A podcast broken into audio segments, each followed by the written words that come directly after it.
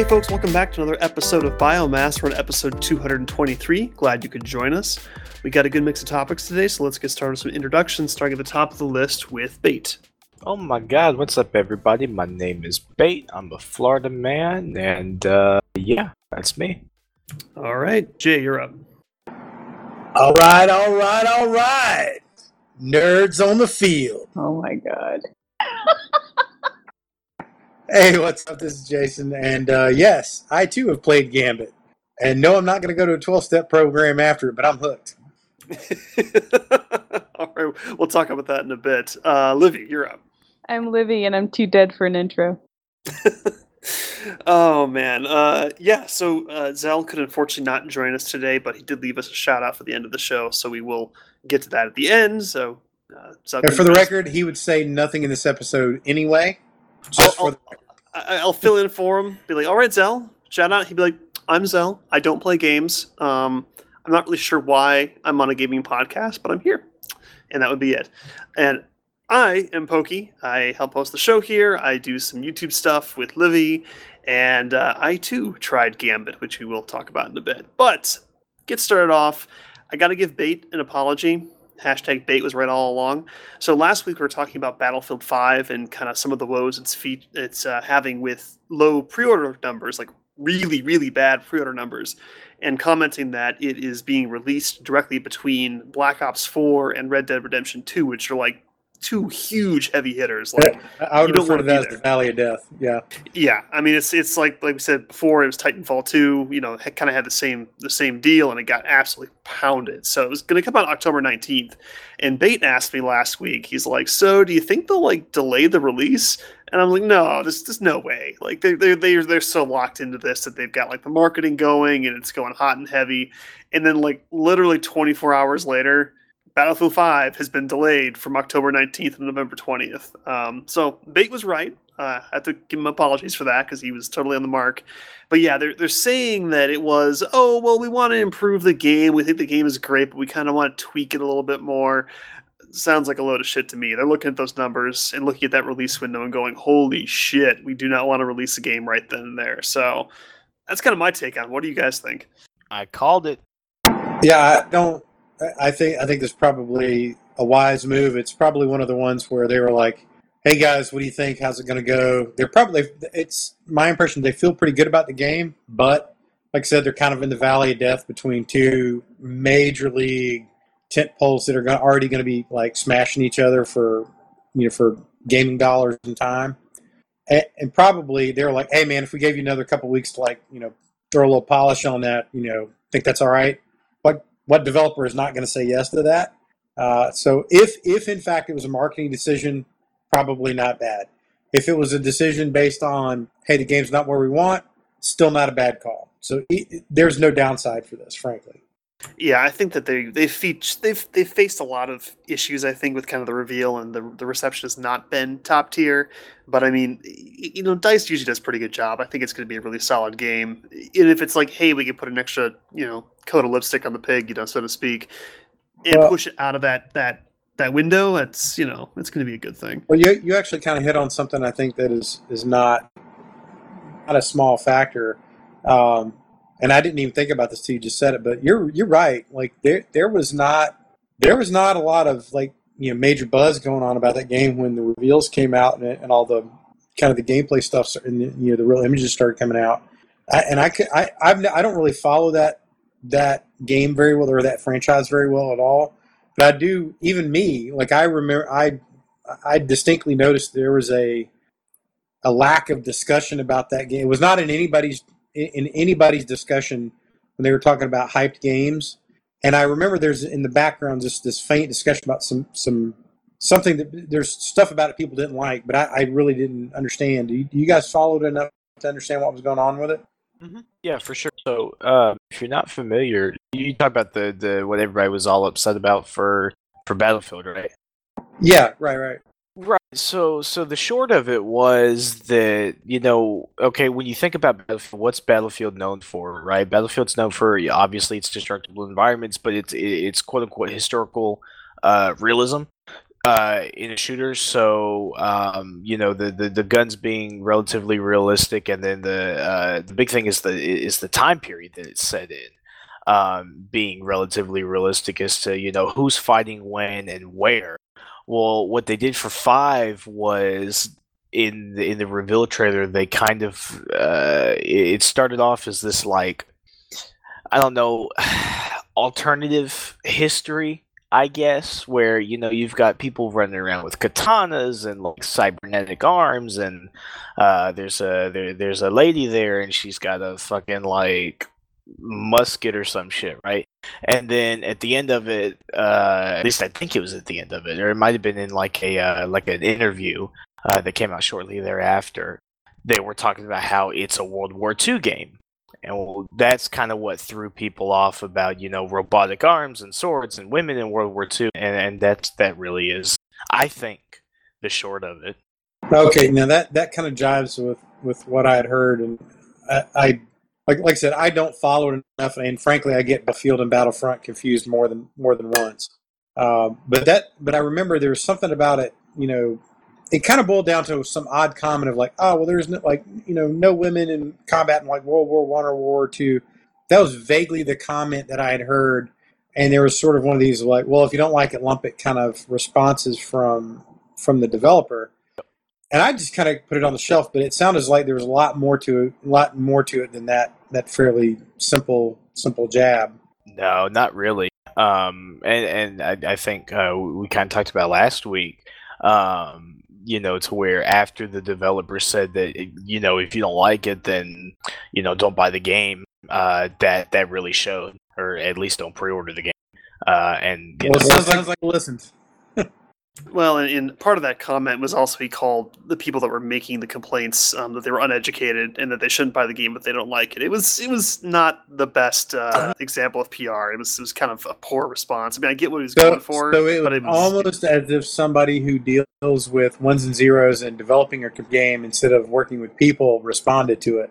Yeah, yeah, exactly. Which is why you have people who talk to the goddamn customer, so the engineer doesn't have to, because this shit happens. Yeah, it was it was it was ugly. Yeah, it, I think that's really the comment that really got people. It wasn't even the the breaking of immersion that kind of started the buzz, but then EA's response to it was just like, you could have done a better job with that one, guys. Legit. And this one's coming out pretty quick after Battlefield One, right? Bait like it was like Battlefield was like two years ago on the on the on mark, the mark. right? Yeah, that sounds right. Um, typically, I think think uh, Call of Duty and, and, and Battlefield come out about this time. Uh, I want to say Battlefield One came out maybe September of 2016. It might have even been 2017. Um, but yeah, I mean, it, it's slowly starting to become a, uh, a, a yearly release thing, which is fine. I mean, I think those games are they're not poorly made games. I don't think. Um, so I mean, yeah, eh, about a year or two. Yeah, it's it's interesting because I mean, because uh, yeah, it looks like it was two years ago um, for Battlefield One. The whole naming thing is confusing because it went from like one, two, three, four, then to one, then to five. It, anyways, yeah. but d- I'm also looking back at kind of the release dates because Battlefield Three, which is one that I kind of demoed but never really played. I've never been big in the series. That came out in 2011, and then four came out exactly two years later, and people would complain that it was kind of rushed and they didn't really care for it. And I'm concerned that this has happened again because you know Battlefield One came out exactly two years ago. Now this one's coming out, and it's already kind of put a bad taste in people's mouths. I, am worried that their sales are going to actually really suffer for a lot of this. Well, hey, it will just newsflash. I don't know if you've looked at anything going on from October on, but the game slate doesn't get any better for them. There's, eh. there's like a there's like a thin window between that October and December before anything really heavy hitting goes. But you're looking at Anthem coming around the corner right after that. You're looking at a lot of stuff that, that's going to be pounding right after that. I like there. I mean, in a weird way, there's no good time to put a game out. I mean, you, you better hope your product. You better work to make your product the best you can, market the hell out of it, and then you you know you got to roll the dice. Yeah, I don't think that the twentieth will be a, an awful release date for, for Battlefield Five. Um, in in the grand scheme of things, I'm looking here at the uh, at uh, VG twenty four 7's kind of like calendar for the rest of the year. And, and I mean, the the biggest things in November um, are like the week before and then a couple of days after the 20th. So um, I don't know. Hitman 2 is the 13th of November, and then Fallout 76 is the 14th. Uh, new 40k game is the 15th, um, and then Battlefield 5 is on the 20th. And then a week later is like Darksiders 3, and then whenever the BattleTech expansion drops, but I don't expect that to be like a big competitor um, for for for Battlefield. But I mean, I, I think they picked a fine day. Um, it will be interesting though to see how Fallout 76 uh, kind of affects um, uh, Battlefield. I think that'll be something to watch. Yeah, I think that I think Jay's right that the year is pretty well stacked, and we already commented that uh, Q1 of 2019 is absolutely packed as well. I think November was probably the only time they really had at this point. I think that the, the biggest competition will probably be Fallout 76, but that one's also really rocky if people are going to like it or not. So, you know, I, I, think that the spot they picked is probably as good as it's going to get. Um, but uh, yeah, because December is even full too. Looking at, it, let me see here. Oh yeah, you got Persona coming out in December. Yeah, a couple, it's like Smash. I think Smash Smash Brothers is going to take a lot of the air out of the room for for gaming in December, though. Yeah, and that's coming out to uh, December seventh. So I mean, they've only got a couple weeks in between you know that and Battlefield, and they're going to want to avoid early November because you've got Red Dead coming out on the 26th, I think, of October. Mm-hmm. Uh, so it's for the next couple weeks after that, it's going to be packs. I mean, they're they got like a sweet spot, but that that's it. I mean, any later they'd be running into December, which is bad, and then like I said, the first like four months of 2019 is going to be absolutely stacked as well. What um. So besides Anthem, what's hitting in uh, Q1 of uh, 2019? Kingdom Hearts three. Uh, no shit, really? It's pretty stacked. Yeah, that's like I think that's like mid mid to late January. Uh, Anthem follows up in February, probably Resident maybe maybe early March. Metro Exodus, Crackdown three, uh, the Division two. You know, you got you got some you got a lot of stuff coming up in that early, you know, you know that early window that that could again take some air out of the room, and that doesn't count you know any of the existing games trying to make big DLC pushes during that window either. So, like I said, it's it's a good problem to have if you're a cons- if you're a consumer. If you're Dice, I mean, they've got a good track record and they make good games. Don't I mean just because I don't follow the game that game franchise that much doesn't mean I'm not entirely unfamiliar with their product. They do good work. I mean, the the simple fact is, you know, the, the market has a lot of product out there that you that we get to pick from. Um, and like I said, you got you know a studio has to do their best and they got to take their shot. And they've got to do a good job of marketing things. And and in the shooter genre, you know, like I said, you know, Call of Duty, Battlefield, Battlefront, and then you know you name just those three alone, not counting anything else. That you know that's a ridiculous amount of you know people competing for basically the exact same game market. Then you throw shit, on, shit on like Fortnite, Overwatch, and things like that it's there. There's not a lot of air in the room. You know what I mean? So I think they just got to go roll with their best best shot and see how it goes.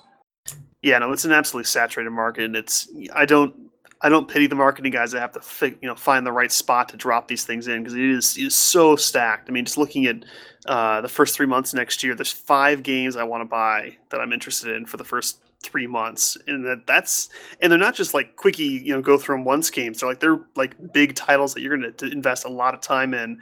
And when you've got people that are in this gaming kind of as a service model, there's a large time, you know, investment. And It is difficult to actually win someone over. I mean, it's kind of like they say you only have one MMO you play because there's no way you can play two of them under a normal schedule. And I think it's it's kind of turning into that where these kind of these MMO lights where it's like you're going to be playing the same game for six months, you know, on a regular cadence. And it's it's tough to pull people away from that to play something else, which is going to ask the same thing of them. So it's tough. All right, so moving along here, uh, we got to make fun of Star Citizen because uh, Zell isn't here. So, new controversy of the week.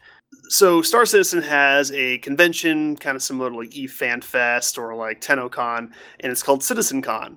And the big Sounds like a bunch of criminals. yep. Chicks and blow everywhere. Money, it's- money, money, money, money. and speaking of money, the plan was that if you wanted, so you, if you, it's a convention you physically go to, you can pay to go there. Fine, cool. If you want to watch the stream of the convention, it's going to cost you twenty bucks, unless you're concierge level, What? which Are you means ser- are you serious? yeah, no, I didn't. Okay, I tr- true statement. I did not look at any show notes, and I frankly don't know if we even produced any for the show. But twenty bucks to twenty watch bucks the stream. to watch the stream. Oh my And it- god! it, it's it's it's not even like FanFest, like Eve FanFest, where it's like the stream is free and like the HD version is twenty bucks. It's like no, if you want to participate, Is it's Chris twenty Roberts dollars. snorting diamond dust now? Jesus Christ! Apparently, right?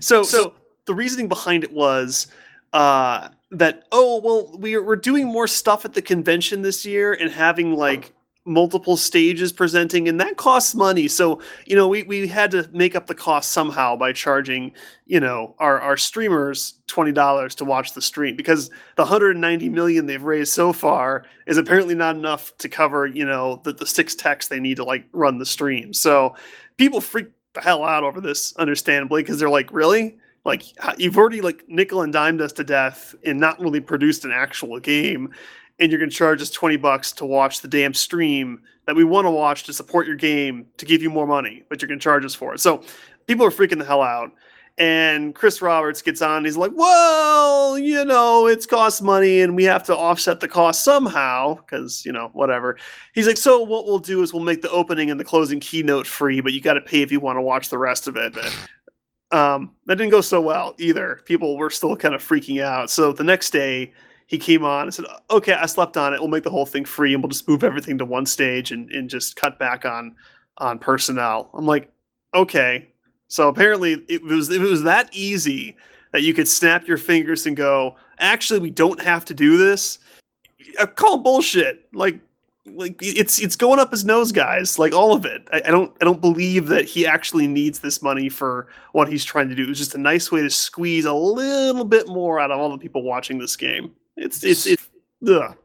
So how many days or like how long is this uh is this because FanFest is a couple of days long, you know. It's just for some for some reference. I think BlizzCon like is you know is more than like a day long. So I, how many days is this thing? Uh, let me look, look here. I have so many questions. I mean, do you get like a whole like seasonal pass to it? So I, I, I pulled up the the Do schedule schedule? for it, and it, it Looks looks like like it's one day. Oh, no! Oh my god! How much did the tickets? Twenty, bucks. bucks. No, no, no. No, I mean, like, how much are the actual tickets? Like, Oh, what shit. percentage are they asking of the actual ticket price? Uh, let me see here. Too much. So where is it? I think it's in Austin, Texas. It's in Texas, yeah. Oh fuck yeah, dude! Cool city for such a scumbag to have an event. Hey, He's I'm, I'm very well prepared for this. Hold no, on, it's on. okay, Pokey. I, I was actually doing some thinking just now, and I think we need to start charging people uh, to listen to the podcast. So we're just going to ask guys from from henceforth, from Biomass episode 200, whatever the fuck this is, onward, right for the rest of eternity. We're gonna we're gonna have to ask you all to to PayPal us. Um, just you know 10 15 bucks whatever your heart desires um, and then we will then email you a direct link to the podcast with the show notes uh, for that episode. And you just do this that. scam. No, not at all. And then we, we, we'll just do that, and uh, and that's how we can get y'all to, to get on that podcast train. Right? And if you pay an extra ten dollars, you'll actually get it on Sunday. Everyone else gets it Tuesday. Oh damn, yeah. so it's $130 to There's go no person. good will come Oh this. hell! Oh. Oh, Well, I think I think FanFest for Eve is about that much. Yeah, but it's not even a game. It's true. That's It, that also right. lasts three days. That is true. so it's And I 130 don't- I'm like losing my shit right now. and and they, they they clarify that the tickets cannot be purchased with store credit. So if you've gotten a refund by some act of God, you don't get to use that to go to the, the convention. You still have to pay cash for it. Just just so you're aware, you can't use store credit. holy shit! I don't even have to fly to Iceland either. Yeah, hey, for the record, you can actually use uh, uh, Plex to pay for most of what you do at uh, FanFest and Eve in Yep, another country. yep. Just You can the actually play the game to get the in-game currency to buy the Plex to use to go to their event for free if if, Wait, if, if you do it that way. Damn it. But yeah, that's that's how like a normal company does it, and it's kind of cool. And then there's Star Citizen, which does it the shitty way, which is the opposite, where you have to pay for everything. Um, but I mean, I guess in the grand scheme of things, like when when Zell talks about the reasonable price of a ship is like five hundred dollars. I mean, shit, ticket to the convention's only 130 bucks. Like your your your ammunition for your ship probably costs that much. That's cheap. Cheap. Do you, cheap. do you get a ship for going to the to the Oh, thing? oh, I doubt it, dude. Come on. Come on. Oh, that's, yeah, that's, that's- that's their bread and butter. You get, you get a PG for ten dollars. Oh shit. like like I think the cheapest ship they have is still like forty five bucks. So like if that's included in the price, like Well, for all Ah. these people bitching about Battlefield 5, maybe we should just tell them to go buy a fucking ship in Star Citizen. yeah, I mean that that's I, I I mean you you- you'll get the ship eventually. It may not have a game attached to it, but you will get a ship that you can look at. That is their policy. So you know. So yeah, that's that's the fun weekly controversy around Star Citizen is that uh, you know after getting punched in the face repeatedly online, they finally reversed the decision to you know charge people to watch something on the internet because you know that's normally something you do for free. Uh, so yeah, that's that's fun stuff. Um, but just kind of on the ongoing saga, them trying to milk just a little bit of extra cash out of you to fund their uh, their drug addiction. Can But enough, enough. a- of that. can Let's, let's, let's, sorry, go ahead, Bate. Nah, can we get a jingle every time we talk about Star Citizen? Like just I- playing in the I- background? We could probably record Jay doing his bit. I mean, I've got like the whole like uh, Star Citizen mining thing, like as a separate thing you can download on the website. So um, we could we could get something and kind of paste it in there. Perfect. All right, let's talk about a good game now. Uh, so Cyberpunk 2077. Um, Jay, I know you you saw you mentioned earlier today, but Bate, have you looked at the gameplay trailer for this thing yet? No, I did see somebody talk about new gameplay, and I thought for some reason that it was Like- stuff like- that we like had like seen. 48 minutes of gameplay. Okay, so then is this the gameplay that all those the those journos at E3 were talking about that they saw behind closed doors? It, it this is a slightly different version. It, it it's basically the same thing, but with a little different playthrough. So that this is what they. That's my understanding. It's it's very much the same, but they take like one or two different story choices in the gameplay. okay.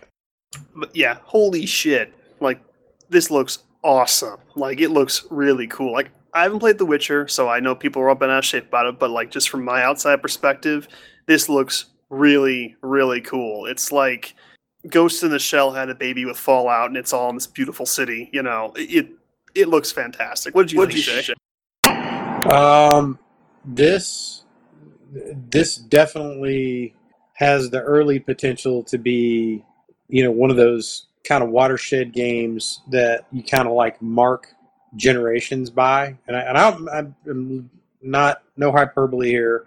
Um, if they deliver on this game and it is in the vein that they showed in that roughly 48 minutes of gameplay, which was basically an alpha build, by the way. Um, if if that game delivers on that, on what they showed, uh, this this is going to be in this. It'll be spoken of in the same vein that we talk about Witcher, like particularly Witcher Three. Uh, the same vein we talk about like Mass Effect, like uh, you know Mass Effect One and Two in particular.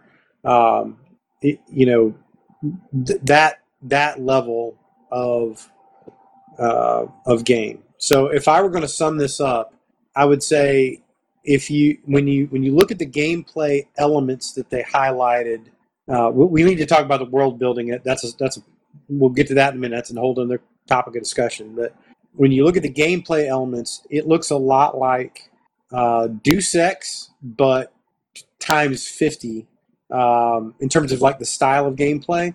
It it looks a lot like maybe Prey or, or some of what you thought Prey Two was going to be, but I'm, I'm that that game's not even coming out anymore.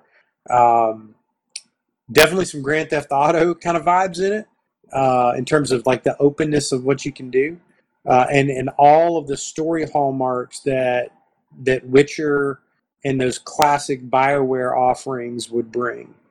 Um, a lot of heavy duty, you know, kind of Blade Runner overtones, but with a, a very distinct style to it that's not carbon copy from your, you know, when you say cyberpunk, most people will quickly gravitate to, uh, you know, like a Blade Runner picture, you know, like certain sci fi stuff, things like that.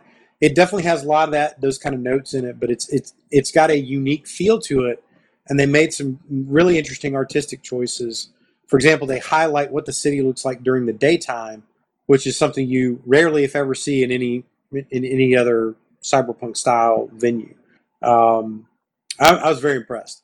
The game uh, clearly is not running on a current gen console. It's it's, it's no. clearly not doing that.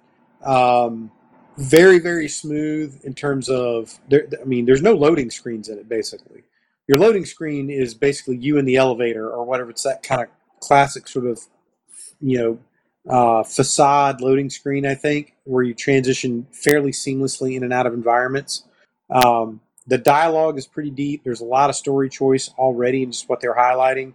A lot of different combat mechanics, um, and they highlight like particularly towards the back half a lot of the really really I think what was demonstrated was in game combat, the end game, not in game, but end game combat mechanics, like where you get you're just you know like a Terminator just you know slash Cuisinart just flying through a, like a uh, like a warehouse just slaying people. I think that's very much pinnacle level, like skill trees type stuff that they were showing off in that part. But just the story and the and just the way they're building it, I, I am I'm I'm hesitant to say that I'm sold, but I'm telling you, if they deliver on this, and if they, I think if there's a studio that can, it's probably CD Projekt Red. Um, this this is this has the potential to be one of those like generational watershed games uh, that would mark things like you know the PS5, Xbox, you know, next gen kind of console is what my opinion is, and I think we're still we're still easily a year out from this thing, easily, May, maybe two years. Um, but it, it, was a very very uh, very promising model of what a game could be in today's world. Is what what I would say about it. Yeah, I think it was hitting on pretty much everything that I was looking for to, to hit on. You you kind of mentioned the world building before, and I, I got to say that was really really cool to see. I mean, just kind of just in the cursory walk through the city, you know, in the very short bit you go uh, through the mission they were showing off, it was just like wow, like the, the level of depth and detail and the things you can go and you know if what they're saying is true about how like individual npcs have like their own day night cycle where you might have to be you know at a certain time during the day to actually catch them there um, that's fantastic. Like to really feel like it's it's actually like a, living breathing city and not just kind of this like oh this guy's always standing here all the time. Um, that's fantastic. And i think that what they were kind of showing off with you know uh, in in the gameplay where they're going through and they're saying okay here's your objective and here's like 12 different things you can do differently to reach the end of the objective. But for this example, we're going to, you know, call this person first and meet with them here, and we're going to say this. And because we did that, you know, did that, we get this effect, and this causes this to be easier, or this could be harder. Um, and then as you're going through the mission, it's like, yeah, if we had gone the other direction, this might have gone really poorly. And it was just kind of cool to see them kind of break down, like, hey, there's a lot of ways you can approach this, and I do hope that it's not too handholdy, where it's kind of like a, you know, here's the three options from the wheel you pick. You know, I want to do A, B, or C. It's kind of like, okay, here's a slew of information you have. How do you actually want to go about getting what you need to to you know pull this mission off? And it just seemed really, really cool. Like I don't know how that's going to translate into the end, but you know, if it actually can find the final product actually is representative of what they were showing, it looks so good. Like this is the kind of game that I could get lost in for a really long time and a lot of replay value because there's tons of options for role playing, how you want to build your character. Um, kind of what you were showing at the you're talking about at the end there, like all of the high level skills that they were showing off. It's like crazy stuff. Like you go and you hack this guy so his hands don't work, so he can't fire his gun anymore, and then you tackle the other guy with these like crazy mantis arms, and it it just looked awesome. It's kind of everything you want to see in, in a cyberpunk game, but it's not like a total carbon copy, like you said, of, of Blade Runner or something else. It's got this nice mix of things that you would expect, but definitely presents in a way that has its very own unique flair and character to it. And they've just done a fantastic job with it. I'm so glad to see that after so long, they've really delivered on something that I I'm very impressed with. Yeah, I mean the the world itself is ex- extremely dense. I mean there is a lot going on, and and I and again I think their choice of highlighting like your first real taste of the world is in broad daylight. You know, like 11 o'clock in the morning, broad daylight, blue skies out, and it, it just makes everything pop. Like the entire city, it, it, it's a, it's a very very different. It's a very subtle. If you think very very very subtle choice, but it highlights so many things. And I, I again that that world was incredibly dense, just in terms of the the number of unique NPCs. They all had something different going on. And when I say the unique number, I mean like it looked like a city, like Mhm. like downtown Detroit, like a city. It, it was pretty was pretty impressive. In terms of the gameplay stuff, like the combat, again, it looked it, it was not. I mean, I would not call it revolutionary. I mean, there's a lot of stuff been done in combat before combat games before that you will see and recognize. But for a company that generally doesn't make first person games, I was I, like it gave me some good vibes. Now I did find a couple things out. Um, they did hire quite a few people from Bungie uh, to help them craft their first person shooter experience, which is I did not real I did not know that until this afternoon. I did I was doing some checking on some things, and apparently that that's that's a real thing. They went out and found uh, people that that you know with good street cred on how do you build shooters, and brought them into to a lot of the mechanical parts of it. The actual author and creator of Cyberpunk 2077, the, the actual RPG that this game is, is based on, um, is very much part of the part of the creative team, which is a, a really cool touch. Uh, eh, you know, and it definitely gets a lot of the vibe right from what I remember of uh, Cyberpunk 2077 back like when I was in high school. So there's a there's a lot going on with it, like I said, but it's it's very very very promising, and and I again I, I can't stress enough. I think I think we're looking at you know late 2019 at the earliest is when we would see this. Uh, and it absolutely would not surprise me if it was a uh, next gen sort of early tent pole kind of game. Yeah, this this you know sounds almost like a PS5 launch title or something that they're going to really kind of push. You know, whenever that comes out, it's it's not going to be anytime soon, like you said, a, a year absolute minimum. I'd probably gander it sometime in 2020, but you know, depending on how fast they move, I know CD Projekt Red isn't a huge team, but uh, you know, it, it's shaping up to look really good, and, and that's actually a good a good bit of info you had on on them kind of contracting Bungie to help with some of the FPS stuff because you know Destiny 2 is is really smooth in terms of the actual shooting mechanics. So, you know, if they've got some of that talent on the team, that's really good to hear. This shit looks crazy. I'm, I- I've been skipping through the gameplays everybody's been talking about. This is really tight looking. I'm I'm happy with this. A lot. even, like even if that was just you know the PC version and like you got like a lesser cut on a console, that's still a phenomenal game. Like straight up. And another point that I wanted to make is that a lot of people were complaining about the first person perspective, like really throwing a fit about it. And I was like, eh, for a cyberpunk game, I'd actually want to be in first person. And they said, like, hey, there's a reason why we chose that. You know, it's it's it's more immersive. And I, I, I bought into it. People were really against it. But then there's a scene, and you might come across it, bait, where your character is getting a cybernetic implant for their eyes. And so it literally they pop the eye out of your character's head and put a new one in. But there's a point at which um, the eye is kind of like the new one is kind of sitting like off to the side, and so the camera cuts to the eye because it's it's your eye, right? And then you actually see it being re-implanted in your head. And it's like you could only really get that if it was truly first person, and just that kind of stuff is so cool. Yeah, I mean, I, and, and the way they've structured a lot of the dialogue exchanges that you have, the first person, it, it only works in first person because there, there's a lot of detail in the character models, like in the facial expressions. It's it's like the like the anti Andromeda, if you will. Um, like one caught me. It was when the the corporate agent is hooking you up with this with this deal, and she's she's definitely like a, in the words of my sainted grandmother, a bitch.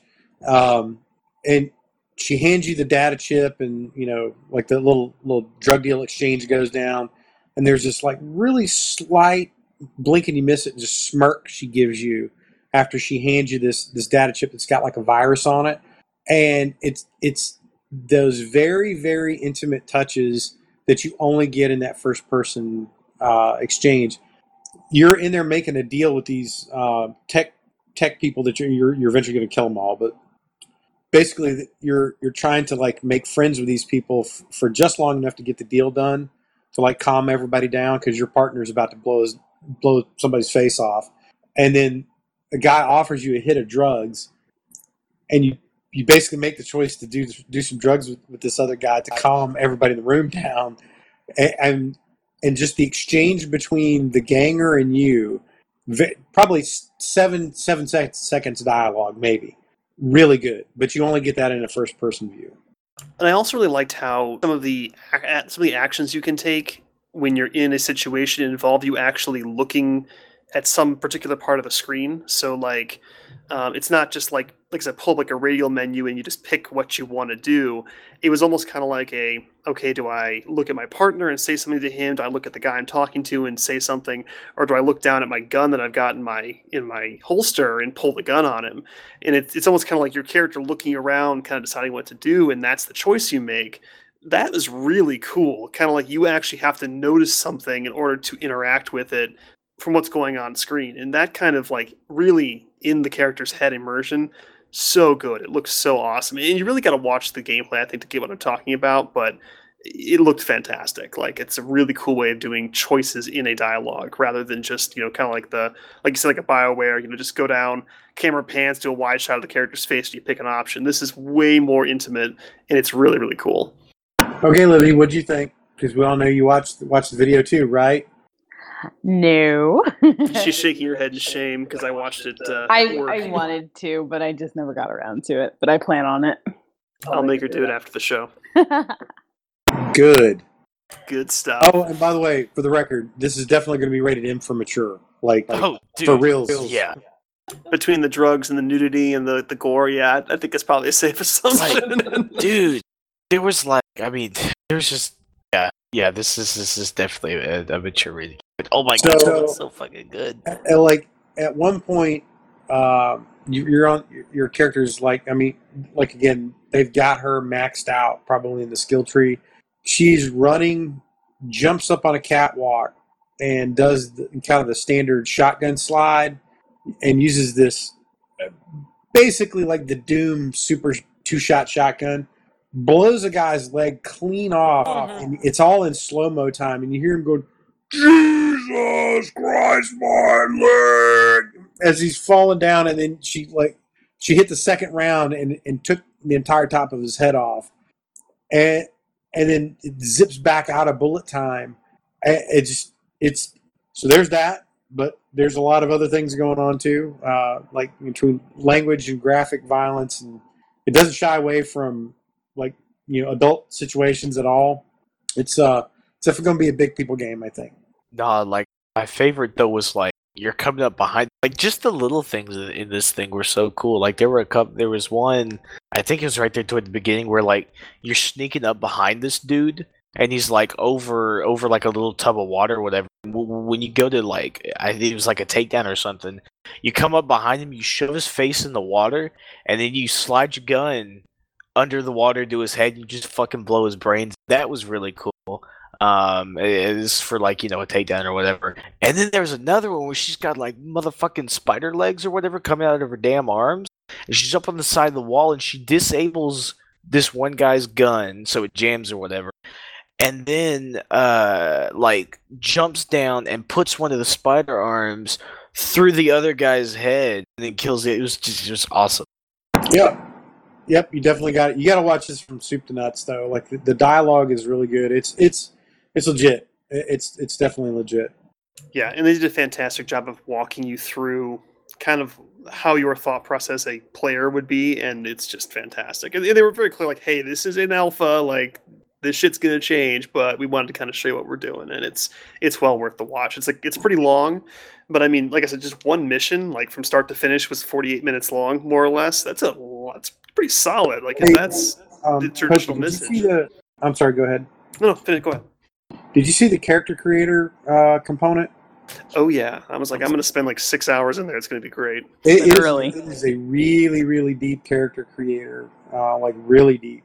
And they and there's there's like seven, like seven or eight kind of basic character classes in the in the tabletop RPG, and they you know they've obviously kind of shied away from it, but they have, you know, basically like an Elder Scrolls style um, tech, uh, you know, tree where it's it's kind of you, know you can skill into whatever you want, but it's um, you know there's certain certain things like synergize better in terms of the classic roles of the game. You know, um, so it's it's it's pretty deep. I'll, I'll be interested to see what what their uh, what their capacity is for skill customization stuff like that. But for cosmetics and gear, there's a a, a ton of customization apparently in, in terms of character choice.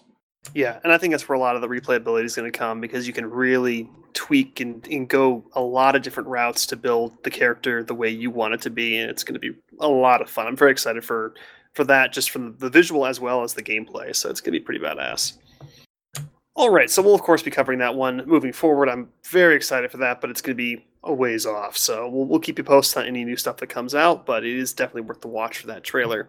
However, let's talk Destiny 2 Forsaken because there's a lot of stuff. We held off on a few things last week. Jay couldn't make it, but we're going to talk about it now, um, as well as kind of uh, the August 28th sandbox update that went through, kind of in prep for Forsaken, as well as the new Gambit preview that came out on Saturday for one day where you could play the new Gambit game mode. Um, even if you didn't buy Forsaken, you could try it out, and that was that was a lot of fun. So good to talk about. So trailers, I think that's probably a good place to start. So Jay, what did you think of kind of the launch trailer for the Forsaken expansion? Uh, it's pretty on point. I would say you are getting. So, so basically, the strategy that Bungie's taking right now is uh, they're not dribbling out any content. I mean, they're definitely like pouring on like here's what is going on in the story. Here's here's all the things you're going to experience. That today, I think they just released another today or yesterday they they released another 24 minutes of gameplay in one of the new strikes, highlighting a lot of the new classes and how things work in, you know, like how it feels to, to fight in game now. It's good. I mean, the story looks killer. Uh, the worlds that they're building are markedly different than anything else we've seen in terms of like the, the geography you're playing in. Uh, again, can't you know? I, I, think I think they're they're they're on point. And I heard a comment, or I saw, or correction, saw a comment online that I thought was pretty telling they're confident enough in what they what they're putting out because uh, somebody said, "Hey, well, what, what's you know, a you know, really like all this stuff, but you know, we, we wouldn't it be kind of cool to go in a little bit more blind." And one of their, I think it was one of their community managers, uh, or their their no, their creative director. He basically said, "We we feel strongly enough about this. We don't mind showing you this much because we know how much you haven't seen yet." That's a pretty bold statement. You know, that, that's that's that's a strong that's a strong statement. But yeah, the trailer looking killer. Uh, there's a lot going on from the story standpoint that I think you're going to see a lot of interesting changes. Uh, Gambit is not just another kind of game mode. There's a lot of story pieces involved in Gambit as well. Um, and there's some spoiler stuff we, you know we won't get into that apparently just been data mined that particularly in the next exp- the next DLC it's going to be a lot of Gambit related backstory and like mission quests and things like that. There's a lot more going on with the Drifter, who, by the way, definitely going to be my next favorite in, NPC for real. Like, I like that dude. I don't know how much you heard, but my mic cut out. Sorry. No, you're, you're good, man. So that that was that was my general thoughts on the trailer. It, it's looking very, very, very sharp. Uh, the byplay between the Vanguard, uh, particularly Ikora and uh, Zavala, as they're basically standing over Cayde's body in his funeral, killer. And then, for the record, for the first time in five years, your Guardian talks. Pretty, pretty fucking cool. It, it takes a traumatic event. It did. Hey, do you guys know who who, uh, who the voice actor is that you heard? Uh, it sounds so familiar, but I couldn't I couldn't put my finger on it. It's High Noon. Oh, it's uh, Stop. McCree from uh, yes Overwatch. Overwatch. Who is also uh, Saladin in uh, uh, the uh, Iron Banner guy. Yeah, uh, that's got to be it. Yeah. Matt Mercer, right? That's the dude's name. yeah, I think so. Yeah, dude. Critical Role. I don't know if it's just kind of you know getting away from the Destiny real quick. He's he's the DM on uh on Geek and Sundry's Critical Role. Oh, uh, oh shit, shit. Yeah, it's the same guy. You know, dude, that is a great show. Mm-hmm. Yeah, dude, shit's awesome. But yeah, that's that's him. He's the DM, the voice of McCree, and all this other stuff. Mind blown. Yeah. So so the so there's two things actually. They uh, they did come out with a trailer, but they also had the, a second Vidoc, which is kind of a Bungie term for a video documentary. You know, it's about seven, eight, eight minutes of, and it really was focused on what happens after Forsaken. Um, and they highlighted a couple things uh, again that I thought th- think it's pretty important to note. They're very plain, and they said, "Hey, look, we made a, we made some serious mistakes with, with the first year Destiny two. We think we got a lot of things right, but it's clear we got a lot of things wrong. So what they basically they, they very clearly and very directly said, we think uh, we are with Forsaken. We are at a point where we've got the best of Destiny one and the best of that the first year of Destiny two merged together now, and, and where we are exactly where we want to be, which was again pretty pretty telling statement that they're willing to you know that they're coming out and saying they this is where we think our game was and where we think it's going to be. Uh, they highlighted kind of the you know what the next DLCs are going to be. Um, one's definitely it's much more going into the story behind the drifter and what's going on with that which i think that that is going to be much much bigger than we think it is right now in terms of how the story unfolds and, and perhaps there's a lot of speculation but perhaps even a new um, like new el- like kind of power structure like like game power structure in terms of uh, your light or your you know your space magic like a whole new style of space magic maybe coming in because of that um, Black Armory is another one which is going to talk about a lot of Golden Age tech and weapons. So expect like you know all, all of these are going to come with a smash of exotics, maps, and all kind of other stuff dropping onto it. The third one, which has got a lot of people talking, is called Penumbra, and they were like, "Hey, well, we know you guys like like secrets. You guys like Whisper the Worm. You, you guys like which is this really just incredible like 20 minute quest uh, quest mission or raid mission basically to get this just killer weapon, uh, and, and, you have to discover all these things. So we know you guys like that, so that's going to be the third DLC, and that's all we're going to tell you about it. So basically, the third DLC, which is more or less summer of next year, um, it's going to the patch is going to go in, and you have to figure out what's in it, which I think is fucking genius on their part.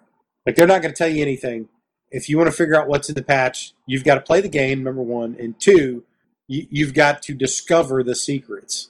Uh, that is a great idea. Yeah, that was that was a bit of a, a ballsy move, I think, on their part. Um, but I mean, if you buy the season pass, you kind of have to get that one. You can't just pick or choose. So they can kind of do that because they're like, well, you're buying this with the understanding that you're going to get two packs, but you know what they are, and then the third one is kind of this grab bag that could be kind of cool. I mean, I kind of talked about that with the Death Strandings thing with um, Hideo Kojima. Like, he should just release the game without telling anyone what it's actually about and just see how it goes. I think this could actually be kind of a lot of fun in the same way. Yeah. So overall, I, I thought it was pretty great. Um, Livy, what do you think? I, I guess what bugs me the most is the different trailers kind of showing a different scene. Uh, I read too much into yeah, yeah, it. The, the, yeah. The mm-hmm. Well, I think one of them was definitely more of a like a for show cinematic. I think the the Gunslinger Last Stand and this one is much more of what what's really going on because I think there was Gunslinger's Last Stand and then what you saw where he said uh, you know that infamous line which was actually revealed at E3 but was not sh- released to the public where he said how's your sister um, yeah that happens very directly after the gunslinger uh, the gunslinger fight that you saw last week. That's my understanding anyway. So let's go full speculation on this one then. um, do you think that Uldren is actually an evil dude, or is he doing all of this for a reason that's not as nefarious as you probably are assuming it is? I think, uh, yeah, I think 100% that he is going to have what he thinks and may, in fact, resonate as a as an okay reason from his point of view for doing what he's doing, but that still doesn't mean we're not going to want to shoot him in the face. Oh no, I mean like, and I bet you straight money, at some point there's going to be a lot of discussion about like, are you really a good guy, Guardian? I don't know. Pretty much, and, right? And in fact, that that's a lot of what the Drifter is bringing in. A lot of what he's bringing in. Yeah, I think that you know you'll you'll definitely shoot Uldren in the face, but I mean our, our joke is kind of our, our play group is you know is we're probably the bad guy whenever something kind of weird pops up because it's like I, I don't know if what we're doing is necessarily the best thing. Aliens, aliens. um, but I mean, if you just reading a little bit into like Uldren's backstory and like how he kind of acquires this House of Fallen and and kind of builds this army, and he's like, no, the, the Queen would be happy that I'm doing this. Like he knows because they're like connected, you know, uh, telepathically. He's like, I know that this is what she would want. And I never took her as kind of this like, yeah, let's just kill the Vanguard because you know reasons. It was always kind of like there's this grand plan of what needs to happen. Um, and I feel like it's he he feels he has to do this because like even when he shoots Cayde, you know, Cayde kind of comes back with the whole, you know, how's your sister thing. He kind of closes his eyes, like he doesn't even actually look at Cayde while he shoots him. And I'm, I'm always kind of reading into like, does he actually really want to kill him, or is it just a I've got to do this and I, you know, I'm going to pull the trigger and play my role as the villain, but it is to cause a chain of events to happen, which will probably end in him dying because I mean, let's be honest, it'd be really cool to kind of have a, a fight against him at the end. But uh, I'm really curious. I feel like if you if you put a major character death like as the front poster of, hey, this is what the expansion is about. It almost seems, and, and maybe I'm giving Bungie too much credit here, but it almost seems like there's meant to be more behind that, and that your motivation as a person to obviously play the expansion and, and get emotionally involved to get revenge it's that's what they they want to kind of trick you into doing because that as what the character is doing is not really the best, but it is what needs to happen. I, I, I'm I'm rambling here, but I think there's more going on than what we what we see, and I'm really curious to see if this pans out to be much more interesting than just a revenge thing. You know? Well, maybe his sister's still alive, and he's doing this to save her. Well, I think, in, in, in we could probably ask uh, Jay's son because he probably knows better than I do. Um, but my understanding is that her body is gone, like she got wiped out on the assault of the dreadnought, but her her mind or her soul or whatever is in a hive ascended realm, so she's there. She exists, not physically, but she's still around, um, and that's how she's kind of connected to Uldren, and, and perhaps he's doing what she cannot physically. Um, but yeah, it, it's pure speculation. But I am really curious to see where they go with it because it could be actually a pretty good twist if it's way more than just a revenge plot, you know. But you did mention the, the, the Wanderer Jay, and I think that kind of is a good segue into what's going on with the Gambit game mode and kind of what our thoughts on you know the uh, the preview that we had on Saturday. So we'll we'll, we'll start with Livy because I think that you know you haven't talked enough, so we'll get you in there. What do you think of the Gambit game mode? I liked it, um, especially when you can. Uh, I always say choose to just do PVE. Um, geez, I don't know. I don't know how many opinions I have on it. I, I do like it. I like the fire team of four instead of six, instead of three. Um, mm, I don't know. I enjoyed it, but I can't pick any super highs or super lows about it. Okay. All right, Jay, what'd you think? All right. Looks like the other team's pulling ahead. You, you suck. Except for that guy, Matthew McConaughey, announcing the uh, the game is actually quite interesting and why he has bits and pieces of things in the area. That that there we go. That's where my mind went on that one. Yeah. yeah that, that's that's pretty legit. And by the way, I'm not joking when I said that. That's literally it's literally a line. it's uh that that was the uh that, he has the definitely the the already the capability of being the most interesting NPC in the game uh, I think, and they've done more in 24 hours of random gameplay to to get people interested in a character uh, than they have in, in years, like with any of the existing ones. So, especially someone more, um, was it authentic than Shaxx? You know, he's like, "You can do it." This guy's like, "Oh, come on, really?" Like, oh, Shaq Shaxx sounds like a almost like the Boom Shakalaka guy from NBA Jam. yeah, he does. He does from downtown. you know, it's true. like okay, all right, I, I get you. Um, but the drifter, he he he sounds like a he, he literally sounds like Matthew McConaughey. You know, like came out of a biker bar, or or like an old west sort of you know setting, and that's definitely the vibe they're going for in Forsaken. Really cool character, a lot of good lines. Uh, so gameplay itself, really good. I do like the the options of.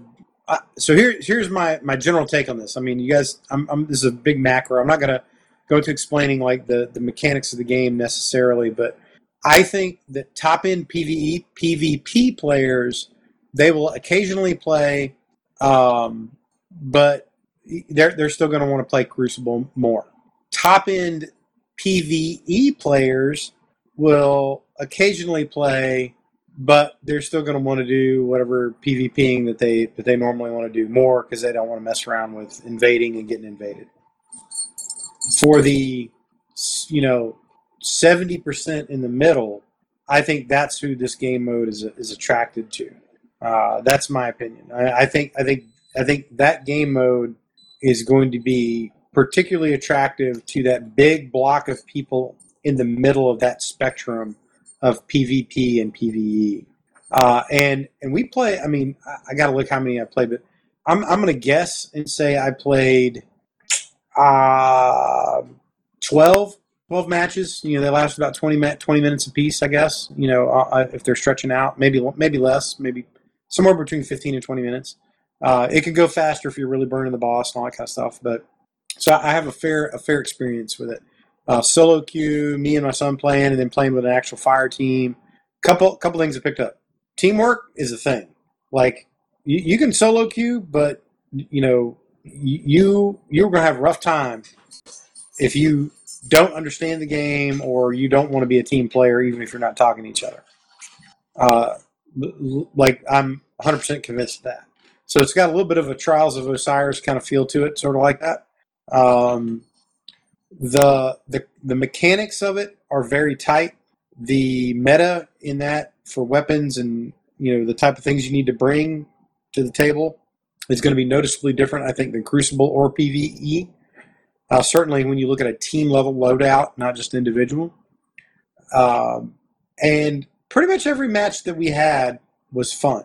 It, it, and the way that the mechanics are structured, you can definitely go back and forth. You you can you can definitely go high risk, high reward. You know, a gambit, if you will, and you can swing that fight big time back into your favor if you need to. Uh, you you can absolutely do that. Uh, so from that angle, I really liked it a lot. The things I don't like are the things that I I am I think they need to address uh, with with the game being so finely balanced, and I, and I mean that it, it is a, a very fine level of, of margin for error. The game the, the game mode is very balanced, like very very balanced in terms of what you're doing, what the enemy's doing, and you know how those t- things, how the two teams are competing with each other, and a time factor, the ads are burning, the, the, whole thing. I would say it is a very very balanced offering by by Bungie, uh, and I don't mean like even Stevens balance. I mean it it meshes really well as a synchron as a very synchronized and well put together game mode. Where it falls apart very quickly though is if one person drops out of match. So if you've got four people on four people and the other side loses one, that is a massive advantage. Like massive advantage in terms of what what's going on. Uh, so if that and what I think is happening, particularly what we were seeing, um, particularly maybe because people weren't picking up like how how the game modes worked, or they were getting frustrated or something. But if you get housed in the first round, that by no means is an indicator that you're going to lose the next two. By no means. So they'll be like, "Oh, well, I need to drop." It's like a crucible match. I need to drop out. We're not going to be able to make it back. Um, and so the other team starts losing players, and they don't, and you can't get other players in very well. That's where this game mode can break down and not be fun. When it's four on four, it's it's baller. Like we had a couple matches last night uh, against it was our four stack uh, in, our clan versus another four stack and another clan, and those were back and forth, tooth and nail the whole time. And, and it wasn't like sweaty, kind of like you know draining style PvP. It was fun. It was fun gameplay. Uh, it was like a it was like a good a good stress. Um, so that's the high end of the game mode. The low end is when you get like two people on four uh, because of D, you know DC, you know somebody DC'd or they just didn't like how the match was going. They bail out. That's where the game. I think they got to figure out something on how do you get somebody in there quick. That, that's kind of my general hot take on it. No, I think you're, you're totally on point there, and, and I, you know, admittedly, we were we were playing, and we had a bad start on one, and just some stuff happened. We got invaded, and we we kind of lost some progress. I was like, ah, it sucks that you know we're we're uh, if you screw up in the beginning, you're at such a disadvantage. You're never going to catch up. And then at the end of the match, we actually won and came from behind and, and took the win. And I was like, wow, I kind of ate my words on that. Like that's actually really cool. That if you are really tight and solid, you can actually very easily flip it around. And there were a couple times where we were ahead and you know lost it at the very end because of the way that uh, the other team acted. And I think that's that's the really cool part. You kind of touched on the teamwork and how you do your loadouts. And in general, I think there's a lot of strategy behind it, much more so than you find in your typical, you know, pickup match from like Crucible or even PVE, where it's like, okay, you know, like when we like when when we were playing, you know, my brother Dante was like kind of the de facto invader because he was set up to do PvP more so than PvE. He had the weapons, he had the super setup. He was just kind of like that was his thing. He's going to go in. Where I was more focused on like the PVE aspect and just trying to, you know, burn as many enemies down as possible. And in in trying to coordinate that and kind of like, okay, I'm going to bring this gun, you bring that gun. I'm going to bring this super, you bring that subclass. You know, okay, we're going to each get five motes. We're going to bank it. We're going to block the enemy at these specific times to try to you know prevent them from from advancing it meshes extremely well and it was really cool to kind of see it all just work and make sense. It was very intuitive. It didn't need like a big lengthy explanation. It was pretty much kill enemies get the motes, bank them you know if you bank so many at a time you get this advantage. Go for it. It felt really easy to play. It was very enjoyable. Um, the excitement level is is awesome because you kind of have this like mad rush of you know kill the enemies quick you know bank the stuff and then you get like an invader come in and you kind of have to do this mental shift of like okay shit how are we going to deal with this guy in the 30 seconds he's here? Um, and that kind of you know gets your heart pumping and then you you get rid of him or he gets rid of you. You kind of go back to what you were doing before. Um, really good enjoyable cycle of, of excitement and i think it's it's way better balanced than than anything that the pve or pvp offers on its own and it's probably the most enjoyable um, co-op competitive experience I've, I've felt in the game so far, and I'm I'm very excited for more of it. I think it's going to go really well, and I think the fact that they're building an entire expansion around the character that is tied to the Gambit is also really fantastic because he's really interesting, and I would love to see them iterate on this game mode game mode even more because it's a lot of fun and I'm impressed. I'm very impressed. It's a lot better than I thought it would be, and I had a lot of fun playing it. Yeah, it's um the it, it, sounds kind of interesting. You know, the one from a mechanical standpoint, what I thought was fascinating was it, it allowed for a couple things. One, you got these hero moments uh, that that you don't normally get in these PvP kind of games. So the so the invader, you know, you got 30 seconds of PvP at a, and it will start to cycle. You know, where you where you can almost always have somebody in the other guy's court. Um, that you get some advantages as the invader. There's you know like there's some stealth mechanics. There's different target tracking and highlighting things, and and you, it's designed for you to be the predator, and it's you get these moments where you get you have a guy going there and he gets like three four kills, total clutch moment. Heals up their, you know, the, their primeval, which makes it harder for them to burn the boss. You know, that's that's the whole point. You burn the raid boss first, and you win. Um, and you have these windows where that game mode is really set up to clutch these clutch play moments where when you bank a large blocker that feels good.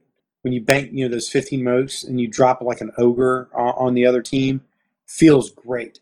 When you get that invasion and you don't get killed and you kill like two or three of their guys or you get a team wipe with like a, a you know a killer play with a sins of the past or something like that or you, you drop your super on them um, that feels great. Or when you get that, uh, you know, clutch Nova bomb off on the the primeval, or you kill the invader. It, it that's what I, I kind of really walked away from is that game mode more than anything I've played in D2 and frankly in a lot of other games really sets you up for these like big play moments is the kind of the best best way I could describe it. Um, so that's that that was kind of the big thing I, I kind of walked away in terms of what made it fun for me and like I said, you, you, bring a lot of different aspects to it. It's really well put together. I just they got a couple, one or two things they need to tighten up in terms of making sure you don't have too many people like falling away. And frankly, I think once we see what the loot pool looks like, that will drive a lot of that too. Um, and and like if it's if it's a, a punitive action for leaving the game, or how does it hurt your you know your infamy rank because it's going to have its own ranking system. I think they've kind of set this up where you know in PvP you in the Crucible you've got comp and then you've got quick play. So there and they're two different ranking systems, two different kind of you know I don't think they're necessarily two different loot pools, but the loot systems are a little different.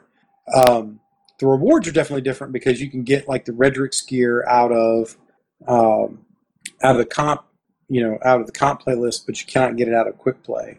So there's you know there's some bifurcation there. I think this is really setting it up to you're gonna have people that play pretty much just Gambit, or they only touch Crucible enough to get their like milestones in for engrams or something.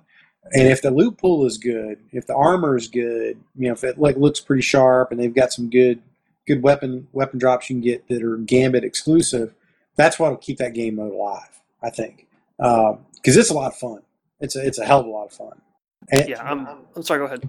Did you? I don't know if you noticed, but like in the listing in the on the Bungie website when it lists like uh, the Joker's Wild DLC, the the Gambit one, they talk about uh, you know like one of the bullet points is uh, the Gambit game mode evolves. So they already have plans, and the big speculation is they're going to change. You're going to get different maps, or there's going to be a six v six version, which will have to kind of be rebalanced and all that kind of good stuff. And I, I'll be very interested to see how that looks. Yeah, I think there's a lot of stuff they can go um, go from from where they currently are at. I think that what they've got is extremely solid. It's a fantastic foundation. There's lots of room for they could build upon it, and it's it's like for the most part, you guys have got it pretty well in lockdown. And there's a couple things, but this is probably one of the most well balanced new game modes I've seen them come out with initially. I mean, they usually get it right eventually, but for a first run, I'm very impressed. It's, it's very good. Oh, I got. I want to. I want to throw my my deep speculation out here. So, Bungie is actually really good about not putting anything out to the public in their formal communications that they don't want you to see, and they are extraordinarily good at weaving threads in that lead to other things. They're like exceptionally good at it, in fact. Um, so, a couple things in the uh, the Black Armory DLC, they talk about you know the Golden Age weapons and then discovering new weapons of light and fury. The Drifter is all about. I mean, he's definitely he's definitely started as a guardian, but he's I don't he's certainly his own man, his own guy now uh, and he definitely harnesses uh, the darkness or something other than the light. Uh, that's very very clear in the gameplay, and you know there's lore tabs already coming out with some of the gear coming out of Gambit that highlight his backstory. Uh, and, and it's very strongly hinted that he is one of the uh, the shadows of yore, like one of the uh, the thorn, the, the guy, you know, the kind of the guys that there were the posse of uh, Dredgen Yor, the, the guy that had the thorn that classic exotic from uh, from D1.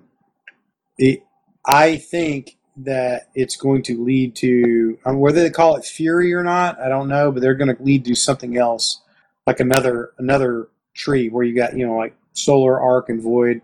I, it would not surprise me if this eventually leads to like a Fury or you know call it Fury or something else, uh, another kind of like character tree, you know, like skill tree or power tree uh, when it's all said and done. So I'm, I'm kind of I'm calling that now. I think I think that's eventually what's going to happen out of this.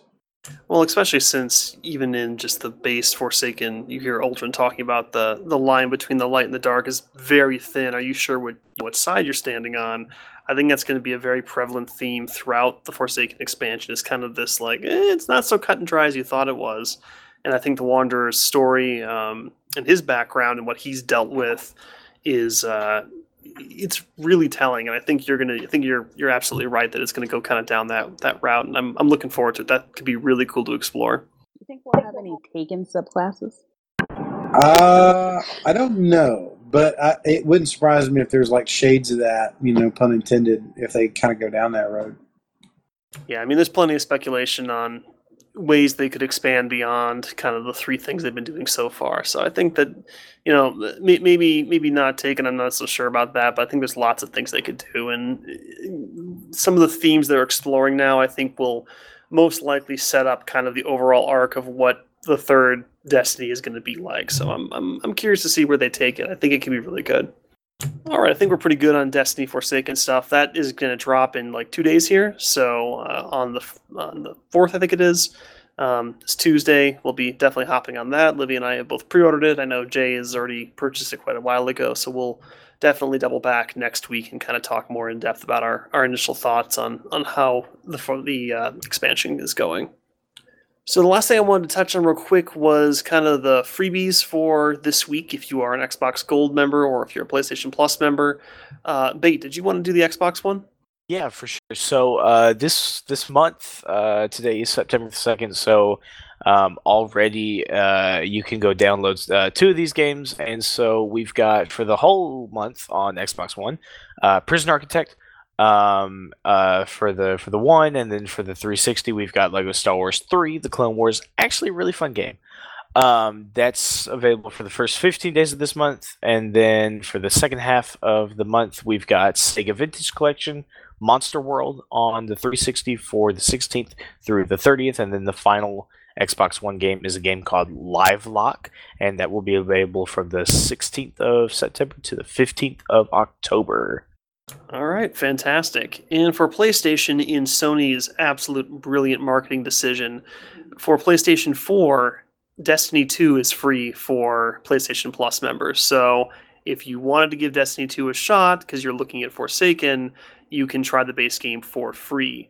Um, which is also brilliant because it came out right before the uh, Gambit free day launch. So you could actually get Destiny 2 for free and then try Gambit as a preview for Forsaken. So for the month of uh, September, Destiny 2 is free. Um, probably worth a shot. It's actually been updated really well. I see a lot of newbies in the Crucible. I'm sorry. Um, I actually love that there's newbies in Oh. the Crucible. oh, they are they are learning. My KDR shot up real good. Yeah, they, there's a lot of newbies in the Crucible. You'll you'll definitely feel it. Um, and then also God of War 3 Remastered is available on PS4. Um, kind of the precursor to the most recent God of War, which is fantastic.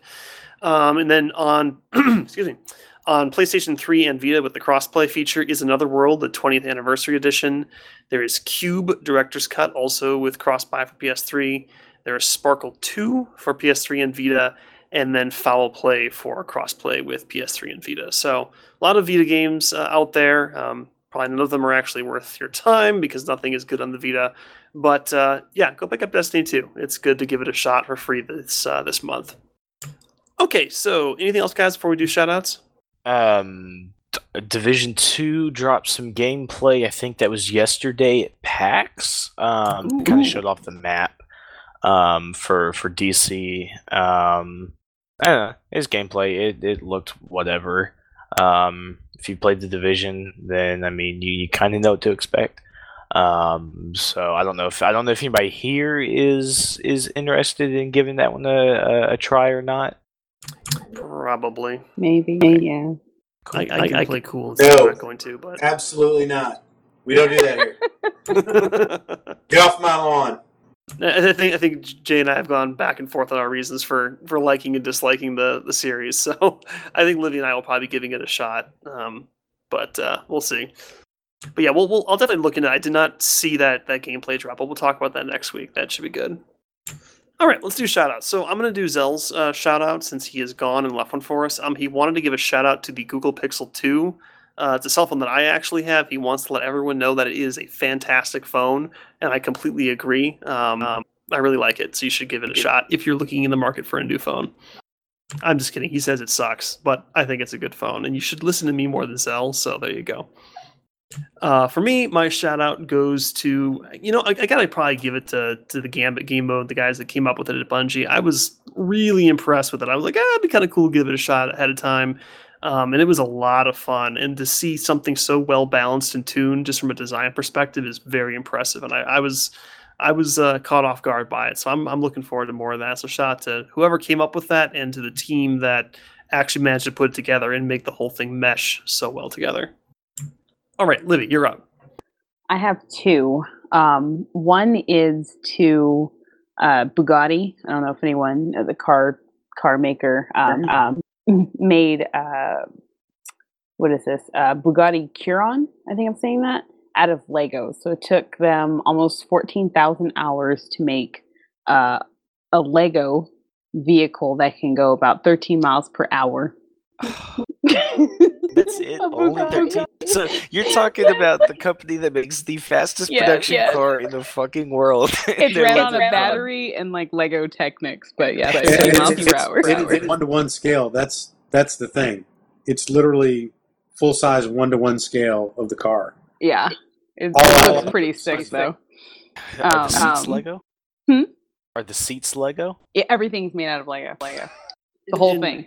And, and correct me if I'm wrong, Lee, but the motors themselves are also Lego Technic motors, right? Yes. That's Absolutely. absolutely correct. Um, and then my second shout out uh, is actually to a Destiny player, Fishtix424, who made playing yesterday with um, with Jay's son so amazing. Just because, yeah, we had to know about Fishtix. Yes, shout out to you guys. Parkerisms are my new favorite part of Destiny 2. It- he he was uh, he was desperate to play Cayde Six for Halloween, and in fact, uh, Pokey's brother is, is helping make a uh, a 3D printed Ace of Spades for me, so I, you know, as a present for uh, for my son. But that's awesome. um, the uh, by the way, please remind him to continue to, to work on that. I will let the you um, the the interesting thing is like you know my wife who is actually the, the crafty you know person that puts together like the costumes and you know the cosplay area I, I i basically bring my wallet. That's that is what i bring to the game. You know i bring my wallet to the game. She does all the crafty stuff to make costumes. And uh she's like okay all right all right show me this this Cayde guy.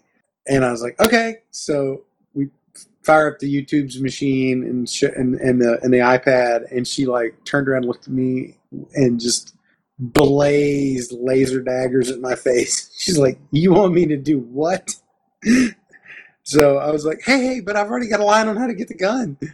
So, so that that may not happen. He may he, may go down to an Ant Man costume, but um, that was. But he's definitely uh, a super into Destiny. So he's nine years old and watching him play and listening to him is, is an absolute trip. Uh, he's uh, he's played more D1. He's finished every single campaign in D1, and I, I did not do that. Like I like I peaked at like Vault of Glass, which you know that was kind of my high my high end moment for uh, for Destiny One. Then I kind of drifted away and did other things. He's played everything. I mean, he's gone through Rise of Iron and all. You know, he's played it all. He he's got Gjallarhorn. I didn't get Gjallarhorn in in D1. Let me put it that way.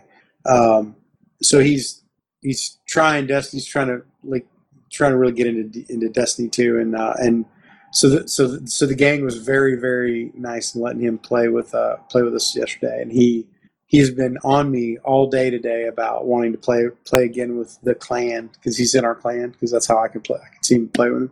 Uh, so I'm, I'm gently trying to work him around on that one, but he I really appreciate you guys letting him play. Thank you very much. Yes, of course. Yeah, no, it was it was a lot of fun. All right, bait, you're up, man. All right. So, couple of things are going to happen. So, uh, yesterday, I believe, was the was the kickoff for college football all across the great United States of America.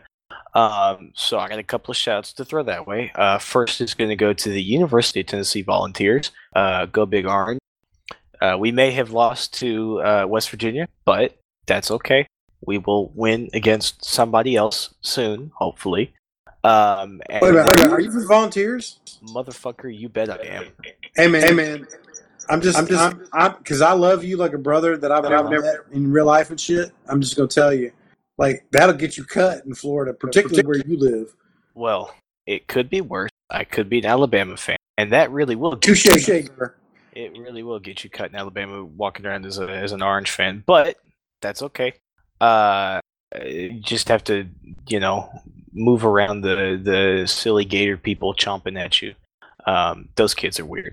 And then my next football related shout out has got to go to my college, who kicked the ever loving shit out of St. Augustine. Uh, Jacksonville University beat St. Augustine 63 to like 14 in our first home game. So that was really awesome.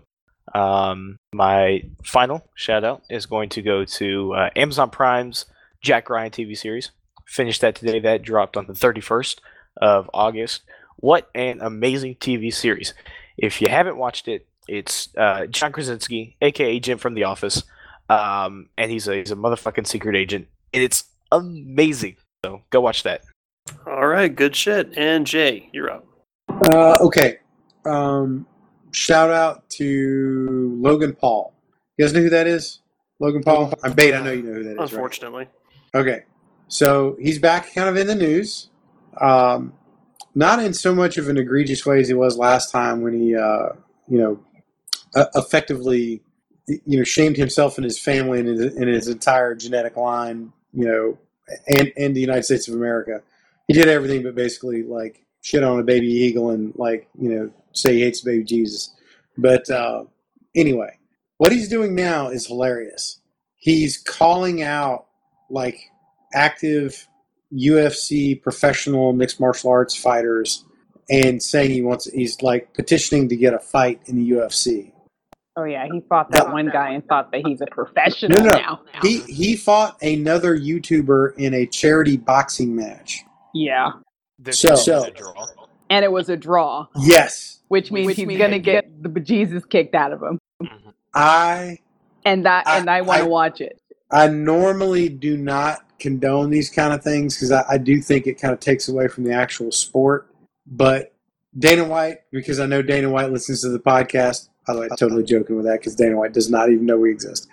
But Dana White, if you were listening to the podcast, I would implore you, please, for the love of God, give Logan Paul a fight. Please. Please.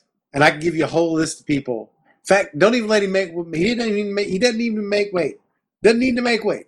Just, just put him in the ring with anybody that's roughly the same size physically as he is. For the love of God, just so I can pay. I would pay good money to watch that fight, or uh, I'd pay good money to watch that ass whipping. Sorry, sorry. So anyway, that's my shout out to Logan Paul because I desperately hope you get your wish. Uh, and I, I, I, I, I got to give a shout out to Jason Mayhem Miller. He was uh, he's a long time uh, professional fighter. He's crazy. He's like gone to jail, done some crazy. I mean, he's crazy, crazy. But he had this cool show on MTV uh, called Bully Beatdown. You guys, you guys remember that? I think so. Yeah, actually, actually.